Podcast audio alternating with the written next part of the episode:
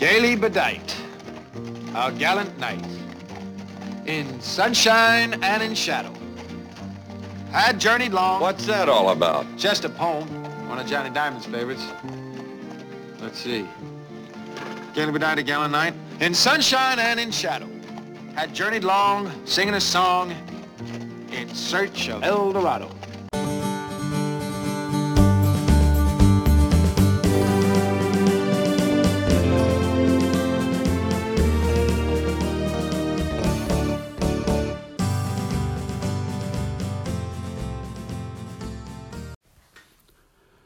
Howdy, everyone. Pull up a chair, kick up your boots, take a sip on a nice cold drink. It's El Dorado, Season 3 of Support Your Local Podcast, where we take a look at the 1966 John Wayne classic El Dorado, one chapter at a time. I'm your host, as always, Robert Smith, coming to you from beautiful Tombstone. Yes, that one. Today we'll be taking a look at Chapter 12 Getting the Job Done. Uh, we left off last chapter with our heroes uh, a bit downtrodden and uh, losing their bargaining chip in Bart Jason and, and uh, Cole having, well, having another one of his attacks. We we start today with Maudie taking a tray from Maria back at uh, JP's place, and our younger doctor from earlier is taking a look at Cole. JP's sitting at a piano pecking away at a few keys, and Mississippi's sitting at a table picking dirt from under his nail with his knife. We find out that Cole is able to move, but his right arm, his, his shooting arm, is uh, still numb. And the doctor tells him that he may have waited too long to get his fixed. And we cut to a contemplative Bull standing like Captain Morgan, you know, ha, as he as he stares out the window. You know, perhaps he's worried about Cole. Uh, perhaps he's worried about their their situation. You know, maybe, maybe just maybe he's he's second guessing his evil plan to overthrow the sheriff and you know he's seeing the effect his actions are, are having on people because at the end of the day you know bull bull has a heart as, as big as the whole outdoors Maudie asks the doctor if he can still operate on Cole, and he admits he could, but he'd be laid up from it, and Cole won't let him uh, be laid up with everything going on. JP asks if Bull is just going to stand there looking out the window all day, and, and Bull replies simply and, and wisely, yes. Uh, he realizes that McLeod had let them get out of town way too easily. So we've established this place is in fact out of town, and they are presumably holding themselves up right now. So if this is JP's place, wouldn't someone in town know that and be able to tell Jason or McLeod where to find them? Question mark. Or are they no longer of concern for them now that Jason's back and Cole's seemingly out of commission? What do you think? We we cut to nighttime, uh, dinner time from the looks of it, and Bull is still the ever vigilant sentry, you know, looking out the window when when he notices the McDonald's coming up. It's Joey and Saul McDonald's wife who is walking in holding a shotgun to which no one even bats an eye. You know, we, we just finished our last chapter with Cole telling JP that the McDonald's are going to blame the sheriff for whatever happens from this whole fiasco. And I mean, yes, uh, that was a week ago in podcast time, but in the movie, it's literally two minutes ago, if that. So seeing the hot headed McDonald and another one walking in with a shotgun maybe shouldn't be as casual as an experience as this is. Just saying. We find out that Saul, presumably that's one of the brothers, has been kidnapped by the McLeod gang. Cole, never one to miss an opportunity for a catty comment, uh, chastises Joey that she was supposed to be warning her family to watch out. And she replies that cattle still need to be watered. And you can almost just barely hear the non existent asshole to punctuate the sentence. Hell, even I took offense on this one. Like, look here, asshole. You shot and killed my brother. You weren't able to keep my other brother from getting shot. You then ignored your own plan of staying in the jail and got yourself beat up to the point that you lost the only hope we had of going out of this alive. And now, now, instead of guarding my family, Are you listening, asshole? You told me to, hey, be careful. That's like thoughts and prayers. Asshole. We find out that Saul is the bargaining chip that Jason's using to get Paul McDonald to sign over his water rights. Uh, but everyone agrees that it won't end there, as Jason wouldn't want any witnesses to how he got those rights signed. So the plan is to have McDonald come to Bart Jason's bar, and you know, you remember the Just Saloon tonight. Uh, JP gives a good explanation of the situation and why he doesn't think he'll be able to help.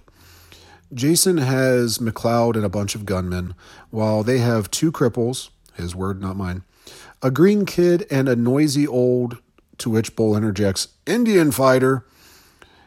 It's a nice little comedic beat, despite, you know, some of the terminology of a, of a few people in that group that you, you can't really say anymore. But uh, they send the ladies off to tell Paul that he must do what he has to do, but they will try to help. And Joey admits that all this may have been avoided if she hadn't shot Cole, which, you know, valid point. I take away one of the asshole comments. As the ladies walk out the door, we get Mississippi taking a second glance at the exiting Joey in some very, well, let's say snug leather pants. Um, we're not talking Sharon Stone in the quick and the dead level tightness of jeans, but hey, admittedly not bad. Um, Bull asks the sheriff what the plan is, and JP admits he truly doesn't know. Then we hear a click, and everyone looks over at Cole, who is doing the Terminator 2 spinning the shotgun type thing trick. You know, like 30 years before Arnie made it famous, which that's that's nice, you know. He he's holding a rifle in his left hand and he's he's spinning it to cock it. And you can see the Duke wincing in pain as he does it.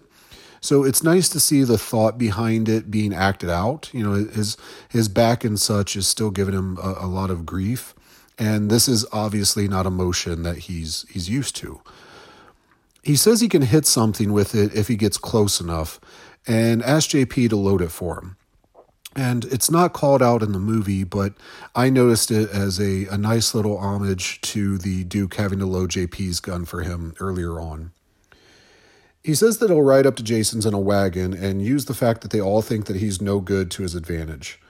Then it'll be like last time when they fooled them with the sheriff's sickness, only in reverse, with Cole being the bait and the rest going in the back. They hurry up to load up a couple wagons so they can get there before the McDonald's do. And we cut to everyone heading out front and getting into the wagons.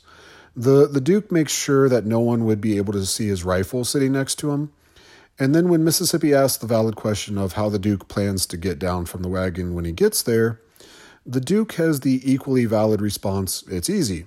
I'm just going to fall down. see if it works. To continue the valid questions, and let me just say that I love this part of the movie because, let's be honest, these are the questions that the audience may be having themselves. And instead of it just being a forced exposition dump, it's presented like a natural conversation that these guys would really be having. But uh, anyway, to continue the valid questions, Cole wants to know the logistics and the timing of the others going out back and helping him while he's busy getting shot at out front. So JP has the only answer there is. If we get done in time, Bull will blow his bugle, which we all know means that he's coming. And if not in time, well, Cole's on his own. Shrug. It's a nice little touch. Maudie is standing beside John Wayne's wagon, and Mississippi's behind her. And I'm not trying to be the pervy guy. Like, really, I'm not. And I'm not exactly trying to call out James Caan. But the entire time that Maudie talks in this next bit, his eyes are directly down at Maudie's ass. Like, not looking her up and down and checking her. Like, they are visibly, for several seconds, looking straight down at her ass. Just saying. Maudie asks if she can ride into town with Cole, and he replies that she'll need to get off when he tells her. Uh, she tells him she'll get off, which phrasing. Uh, maybe one, you know, last little finger bang between friends on the way to his death. You know, who knows? She climbs up beside him, and Mississippi starts the El Dorado poem before saying, I'll see you, Cole. And the Duke rides off, and JP hollers for Bull to hurry up. Bull comes back out with a bow and arrow and a plan to be stealthy. You know, as the three load up into the other wagon, Mississippi finishes the El Dorado poem and heehaws the horses into action. Sounds just like that. You'll see. Uh, we re- dissolve into the familiar El Dorado Main Street and the Duke with Maudie's wagon. And the Duke picks her up, uh, uh, excuse me, kicks her off the wagon. Well, not literally, but you know.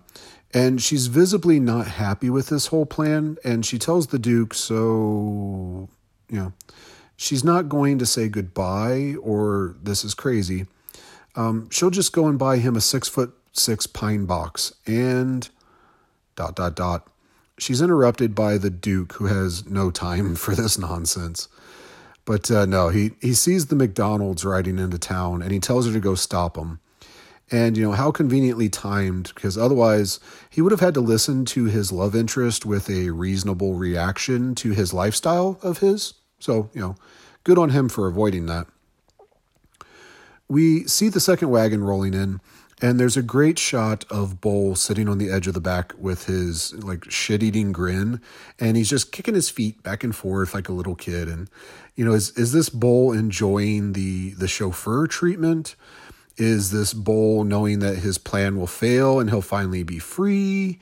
You know, after all, he's he's already stacking the deck by using a bow and arrow instead of a gun, you know, effectively giving their team just two. And this is a quote from the movie, so don't at me two cripples and a green kid? Question mark. They hop off, and JP is still on his crutch, and they start sneaking towards the back of Jason's place. There is a, a horribly off tuned piano playing in the background, presumably the one the sheriff shot up earlier. And it's interesting that you can hear the piano all the way out here in the back, but not gunshots other places. Sound is weird they they see a man posted outside the back door, and the sheriff asks Bull if he can bow and arrow the guy from here, and Bull says he he can't miss. But uh, Mississippi looks concerned and asks if the guy would be able to yell when he got hit, and Bull replies, "Well, plenty." So you know, so much for the stealth mission. Mississippi then has an idea, and he collects a flower pot in a nearby window, and he hands off his hat, you know, that hat and puts the bottom tray of the flower pot on his head. He then drapes a cloak of some sort from a, a nearby laundry line around his shoulders and oh. Oh no. He's he's not no. Like is he? Oh my. All right. Well, yes. Yes, he is. Okay. I've seen this movie a million times. So I'm obviously just pretending to not know what's coming next, but uh, well, it's something that happened. So let's get through it. And anyone who has heard some of my previous stuff, um, specifically older stuff that doesn't age well, I'm not an apologist for, oh, it was a different time, but it is what it is. So James Caan pretends to be an Asian man specifically the racial stereotype of someone from China. And this is something that sadly you would often see in the westerns of this time frame. He he crouches down and he tries to squint his eyes, and he then begins to make bing bong tong noises, kind of mimicking Chinese words. Even goes so far as saying "see you later." Now, I'm not taking the moral high ground you know, as a kid, I, I fucking laughed at this. I'm not going to lie. And it's okay if you laugh at it today. You know, that's you and, and you do you, boo. It's just a bit more uncomfortable seeing through through a 2020s lens. He hops and like literally hop walks towards the guy standing and guarding the door. And when the noticeably and rightfully confused guy tries to stop him, Caan hauls off and cold cocks him. Like he then you know, it hurts. He says, so Solly, and he waves Bull and JP to follow him. Thankfully, we're past this part. I'm sorry, guys. They then sneak through the back door and they have a peek at what's going on. And we see several men, um, a couple playing cards at the table by the front door. One man is sitting in a chair without a table, sipping beer. And several others are standing at the bar with Bart Jason and Nelson McLeod, but uh, there's no one by the back door. So that's just the one guy on the outside, huh? Okay. Um, there's a man tied to a chair, and that's presumably Sal McDonald. You know, he's sitting close to the tableless man. The sheriff makes the comment that Joe is never that great on the piano, to which Bull replies, It didn't help you shooting it. Um, we cut to the Duke on his wagon approaching, and the foreman gets up from a chair outside the front door. He announces to McLeod that Cole Thornton's coming, and McLeod springs into action. He he exits the Batwing doors and he tells a few guys to stay on the McDonald kid. Cole rides up to in front where Nels is waiting patiently and Jason joins McLeod, as does three others. So we should have the foreman, Jason, McLeod, and the three goons. Six folks. Remember that. Jason says he didn't expect to see Cole there, and as Cole sits on the wagon with his arm tucked, palm upright, you know, he says that there's still a question unanswered between Nelson and him. When Jason tries to talk again, he's shushed by McLeod, and the mock formality between him and Cole continues. He knows that the question can't be answered because Cole's gun arm is messed up, and the Duke tells him to, you know, let me get off this wagon and I'll show you. Nels wants to know why he should let him get down, and we get a call back to the professional courtesy line, which is a nice little touch. This uh, chatters enough time for the guys inside to formulate their plan, and Bull shoots an arrow into the back of the guy closest to McDonald. Despite earlier concerns of people yelling when shot with the arrow, uh, this guy's completely silent, and no one notices what's going on until Bull's able to blow his bugle. And, knowing what we know about Bull blowing his bugle, does he do it every time he kills someone? Is that like, is that his kink? You know, is, is that is that letting him you know get there? Question mark. Anywho, Nels and the crows on the uh, the boardwalk are distracted by the the bugle, and the Duke takes that chance to whip out his rifle and start blasting. He then takes a great leap from the wagon and he, he hits the ground, but he still has his rifle still at the ready, and he shoots Nels just as he was getting his pistols drawn, and, and Jason and the others kind of scatter. We cut to the McDonald's watching from across the way, and it's Paul, the other brother Matt, Sal's wife, and I'm not sure if this other lady is Matt's wife. Um, she appears the same age as Sal's wife and Joey. Uh, so to have kids that age, I really don't think this is Ma uh, McDonald. The the Duke blasts McLeod again, and he's making him drop one of his pistols. Then again, you know, he shoots him, and finally knocking him over to the ground. For someone with six guys to contend with, he's spending a lot of seconds and a lot of bullets on this already shot McLeod. Just just saying. We cut inside to where the sheriff is blasting away at some of the inside guards, and one guy takes a dive behind a table just as Mississippi lets loose with his shotgun. And Mississippi's shot takes out the window, and you know, luckily the, the guy on the porch standing there. So presumably this is one of the six guys attacking the Duke, and he didn't just hit a, a random bystander. The sheriff hollers, "Freeze it right there, Johnny!" at the bartender behind the bar, and uh, there's a couple interesting things there uh, about that. Um, one, the bartender's standing there with his hands up, and he does not have a bandage on it from the splintering incident earlier. And two, as we mentioned in a previous episode, the bartender's name is Elmer. And the guy playing the bartender is Robert Mitchum's real life brother, John Mitchum. So it's an error that was left in when Robert Mitchum hollers, freeze it right there, Johnny. So for you fun facts out there. We we cut to the Duke, now holding his leg and hobbling as the foreman hides under the hitching post to shoot at the Duke. And he's promptly shot in the gut by John Wayne and Whoop, whoop, whoop. We'll head them off at the pass! Head them off at the pass? I hate that cliche. He does the classic face of someone gut shot and promptly dies. The the Duke then has to reload, and this gives Bart Jason the chance to grab the foreman's gun.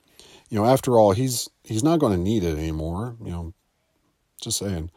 Um, before he can fire, however, Joey McDonald is across the street with her rifle, and she takes two shots to hit Ed Asner, thus further proving she had no right to be so proud of her shooting ability at close range. Just saying.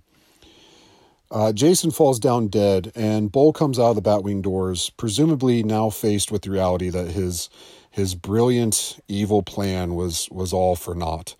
Um, the good guy still won, and his future, his glory, is lying there broken and dead at, at his feet. Poor Bull.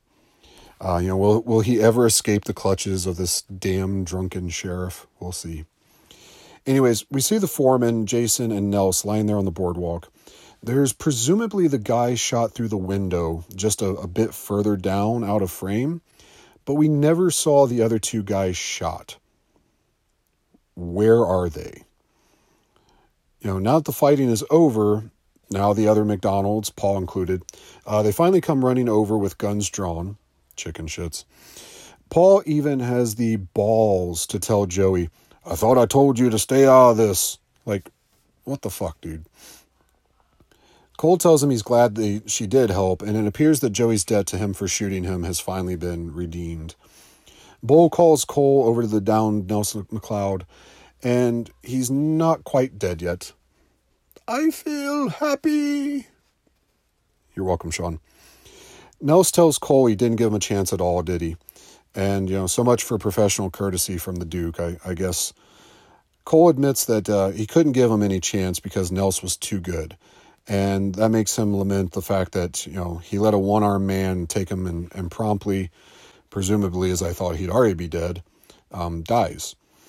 We end our scene back in the jail with a second of Mississippi holding a coffee cup, um, looking concerned for Cole, who's getting a bandana wrapped around his thigh by the, the younger doctor. So, what happens next? You know, as we are, are very fastly coming up to the conclusion of our, our little movie here. Um, will those other two guys come back for revenge in El Dorado 2, El, Dorado? Easy for you to say. Will Cole finally get that surgery? Will Bull keep blowing his bugle to sweet release? Find out this and more when we return next time with El Dorado. Uh, but until then, as always, you can check us out on Facebook and Instagram. Uh, we are at Support Your Local Podcast. Please take the time to like and follow us there. And if you have a free moment, something that is absolutely free, but you can help me out with a great deal, is rating and reviewing us on whatever podcatcher you find us on. But uh, until we meet again, folks, you know I love you. Please, please, please support your local podcast. And when his strength failed him at length, he met a pilgrim shadow. Shadow, said he, where can it be? This land called El Dorado. Over the mountains of the moon, down the valley of the shadow. Ride, boldly ride, the shade replied. You search for El Dorado,